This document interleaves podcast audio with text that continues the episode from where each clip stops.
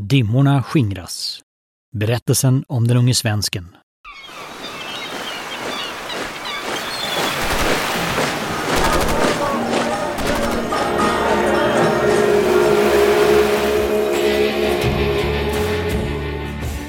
Hej, jag heter Mikael Hedman och den här podden är berättelsen om hur en vanlig ung kille kastas in i jakten på självinsikt och andlig upplysning. Resan börjar med en rad mystiska upplevelser. Upplevelser som inte går att förklara ens från hans vetenskapliga synsätt.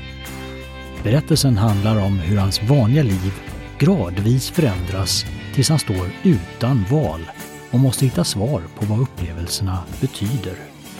Han söker omkring sig för att hitta någon som kan sätta hans upplevelser i ett sammanhang och förklara hur verkligheten egentligen fungerar, bortom den världsbild som alla tar för givet.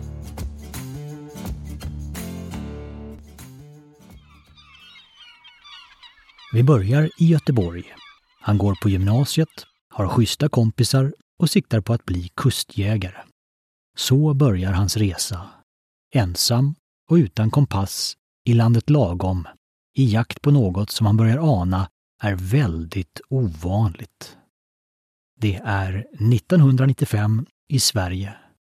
Få har ännu hört talas om begrepp som meditation, yoga och mindfulness.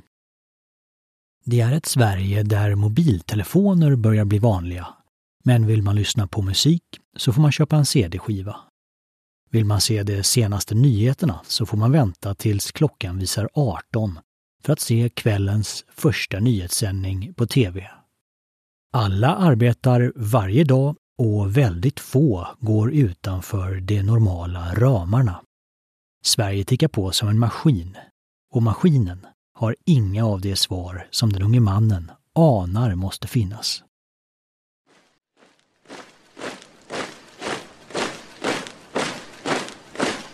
Han blir soldat och hans kämpaglöd ger utdelning. Han blir officer och omtalad för sina radikala metoder att forma soldater. Men efter ett år börjar behovet av att lösa gåtan om vad livet egentligen handlar om kräva allt mer av hans uppmärksamhet. Mystiska upplevelser börjar uppträda. Till en början är det mest lustiga. Sammanträffanden som man kan berätta om för kompisarna och skratta över.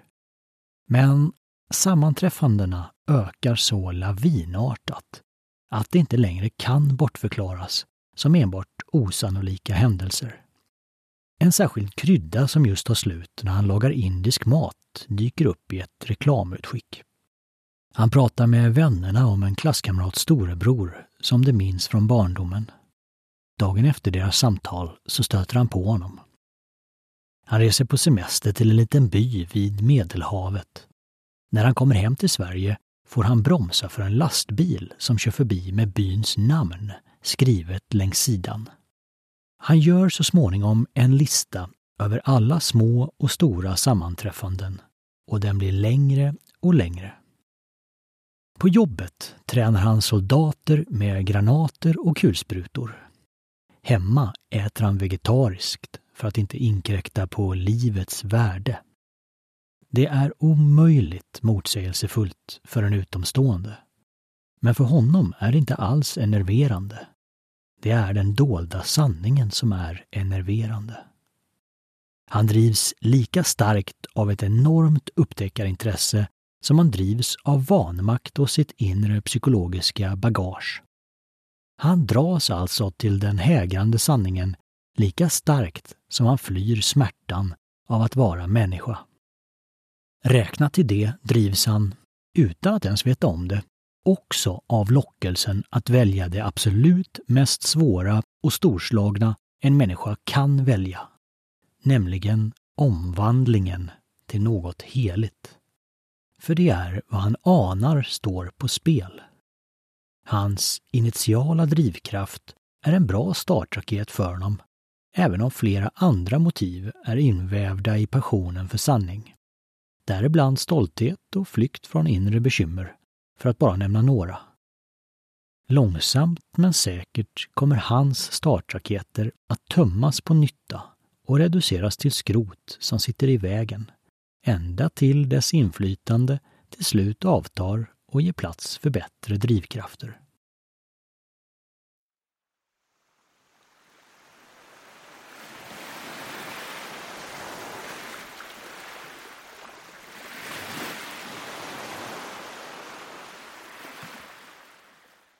Efter ett halvår av irrande hittar han till slut en bok som han kan känna igen sig i. Det är en vis berättelse som handlar om fiskmåsen Jonathan Seagull. I sin iver köper han fem likadana böcker och ger till de närmsta vännerna. Ingen förstår vad boken handlar om och istället för att hitta en gemenskap blir det uppenbart att den här resan får han göra på egen hand. Ingen delar hans aningar om verkligheten. De lever i den vanliga världen. En eftermiddag, mitt i röran av kulsprutor och tofu, går han direkt efter jobbet till en grupp människor med en annorlunda livsåskådning. Kanske har det något hum om vad som egentligen pågår. Kamouflageuniformen och basken står i kontrast till Krishna-folkets vita kläder där de sitter längs restaurang Govindas bord och tuggar på kikärtor och annat gojs. Det reagerar lite ovant när han kommer in, men det har ju en positiv bild av krigare tack vare sin kontakt med den stridbare guden Rama. Så till slut fortsätter det fromt att äta sina rabarberblad. Den unge officeren i jakt på svar får ett kassettband med Krishna-mantran, men inga svar. Kom till den här adressen och prata med vår munk. Han kan nog hjälpa dig, säger en vänlig tjej med rakat huvud. Soldaten nickar tacksamt tillbaka med sitt eget rakade huvud och ger sig av. Den gamla Krishnamunken har ett lugnt sätt och en varsam blick. Han är i 60-årsåldern och bjuder på indiska sötsaker medan han noggrant lyssnar på den unge mannen. Till sist säger munken Elden har väckts i dig. Du är speciell på det sättet. Dessa ord räcker. Han har fått en kvittens på att någon annan vet vad han pratar om. Det finns en värld som är bekant med hans egen. Hans varelse har fått ett välbehövligt erkännande och en tår formas i ögonvrån. Den rullar längs sidan av hans kind. Han tackar djupt och tar avsked. Det går ett år. Sedan tar jakten på inre utveckling helt över. Det är 1999. Det militära håller på att bli helt ointressant. Han måste ta nästa steg. Han planerar att bygga ett skjul långt ut i kustbandet. Klippa kontakten med allt, äta sill och träna medan han läser visa böcker från världshistorien och få ordning på det här en gång för alla. Han ska bo där tills han kommit underfund med livets hemlighet. Men av en slump får han ett arbetstillstånd i USA. Det är vår och han har en höstbiljett till Staterna. Alla han känner vet vad de vill bli. De bildar familjer och riktar in sina liv. Men han famlar efter en ledtråd från livet. Han känner håglöshet eftersom allt det han tidigare kämpat för inte längre lockar. Inget är värt något. Han skaffar mc-kort och köper en lägenhet. Den tomma känslan är orubblig. De stora krafterna och osäkerheten leder till inre obalans. Han känner sig deprimerad, låst och som om han vore i ett vakuum. Med ett konstant sug efter något som han inte ens har ett namn för. Snart ska han få ett namn för det, men just då vet han inte det.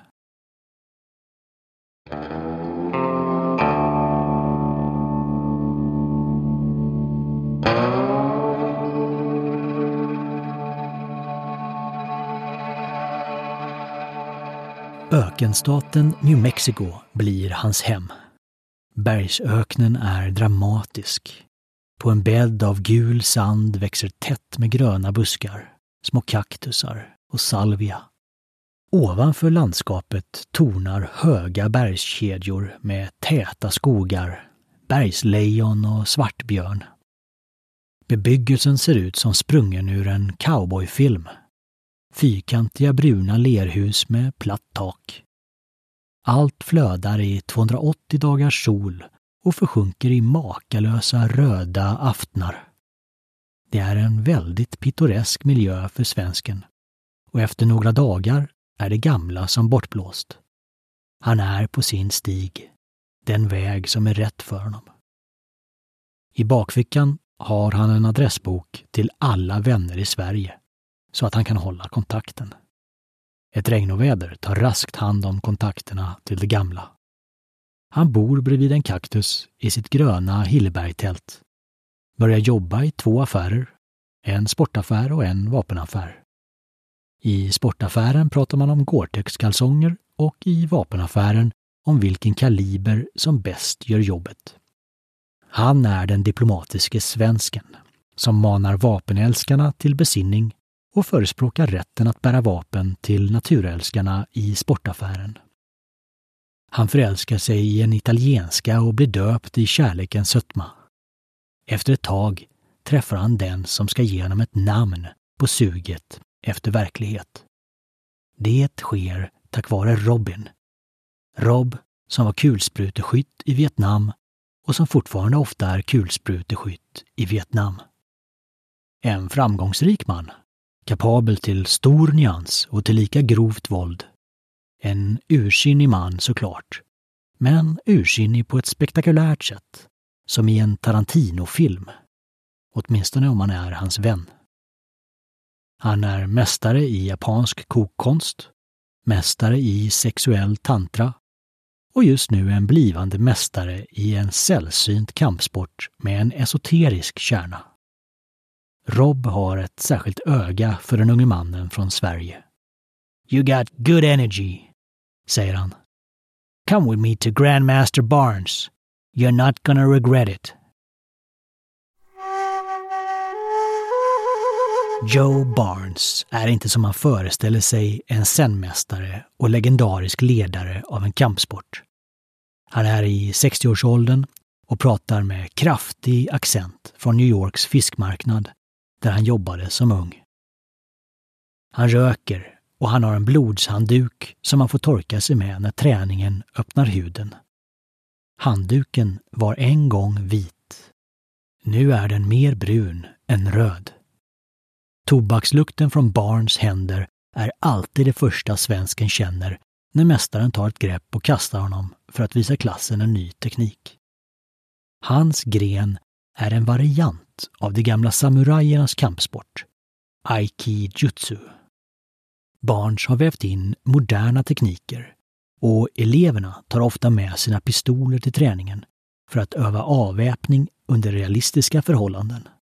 Den unge soldaten från Sverige undrar när någon ska tabba sig och glömma en kula i loppet. Men i detta avseende förblir blodshandduken torr. Träningens huvudfokus är de esoteriska principer som samurajerna skolades i för att eskalera stridskonsten bortom fysikens kända lagar. Eleverna gör sig blytunga och stabila eller extremt starka genom att fokusera medvetandet så att deras energi riktas i samklang med naturkrafterna. De lär sig att upptäcka energin hos en person som bär dolda vapen eller hyser illvilja. De tränar ofta med bindel för ögonen och parerar slag. Hårda slag. För att förmågorna ska kunna utvecklas så behöver den mentala distraktionen dämpas och för det krävs meditation. Barn suckar och säger till den unge svensken att han behöver meditera en halvtimme både på morgonen och på kvällen för att han är så brainy. Den unge mannen vet redan att han är brainy. Hjärnan i fråga sitter ju i hans skalle. Han mediterar en hel timme på morgonen och en till på kvällen och ofta en extra halvtimme till lunch. Det går bra. Han blir en av de bättre eleverna.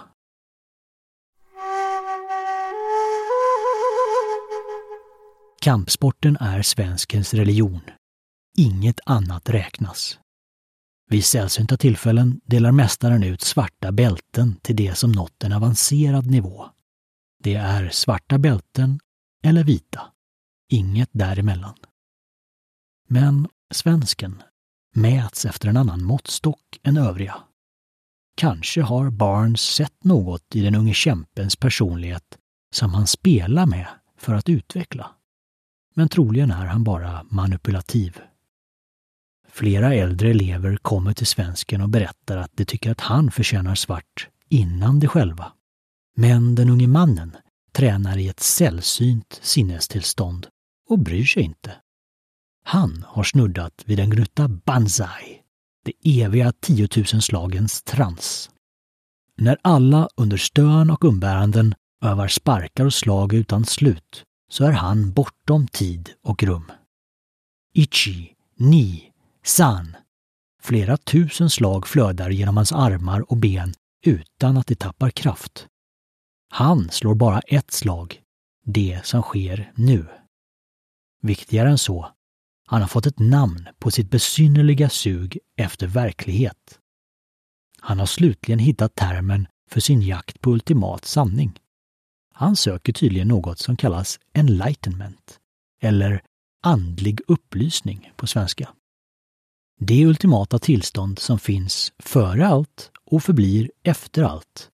Allomfattande och ursprungligt, bortom personlighet och till och med livet självt. Den mystiska nivå av absolut varande som tillskrivs Buddha, Jesus och de andra totalvisa människorna. Meditationen leder dit, har mästaren förklarat, för sånt vet han. Så det är självklart att den unge mannen nu satsar järnet på att bli en expert inom området. Om man bara mediterar och mediterar i 100% fokus så kommer det hända, tänker han. När han väntar på flygplatsen mediterar han bland ljudet av högtalarutrop och gnissel från bagagevagnar. I den kyliga ökenmorgonen, innan vapenaffären öppnar, sitter han i gruset vid parkeringen och mediterar.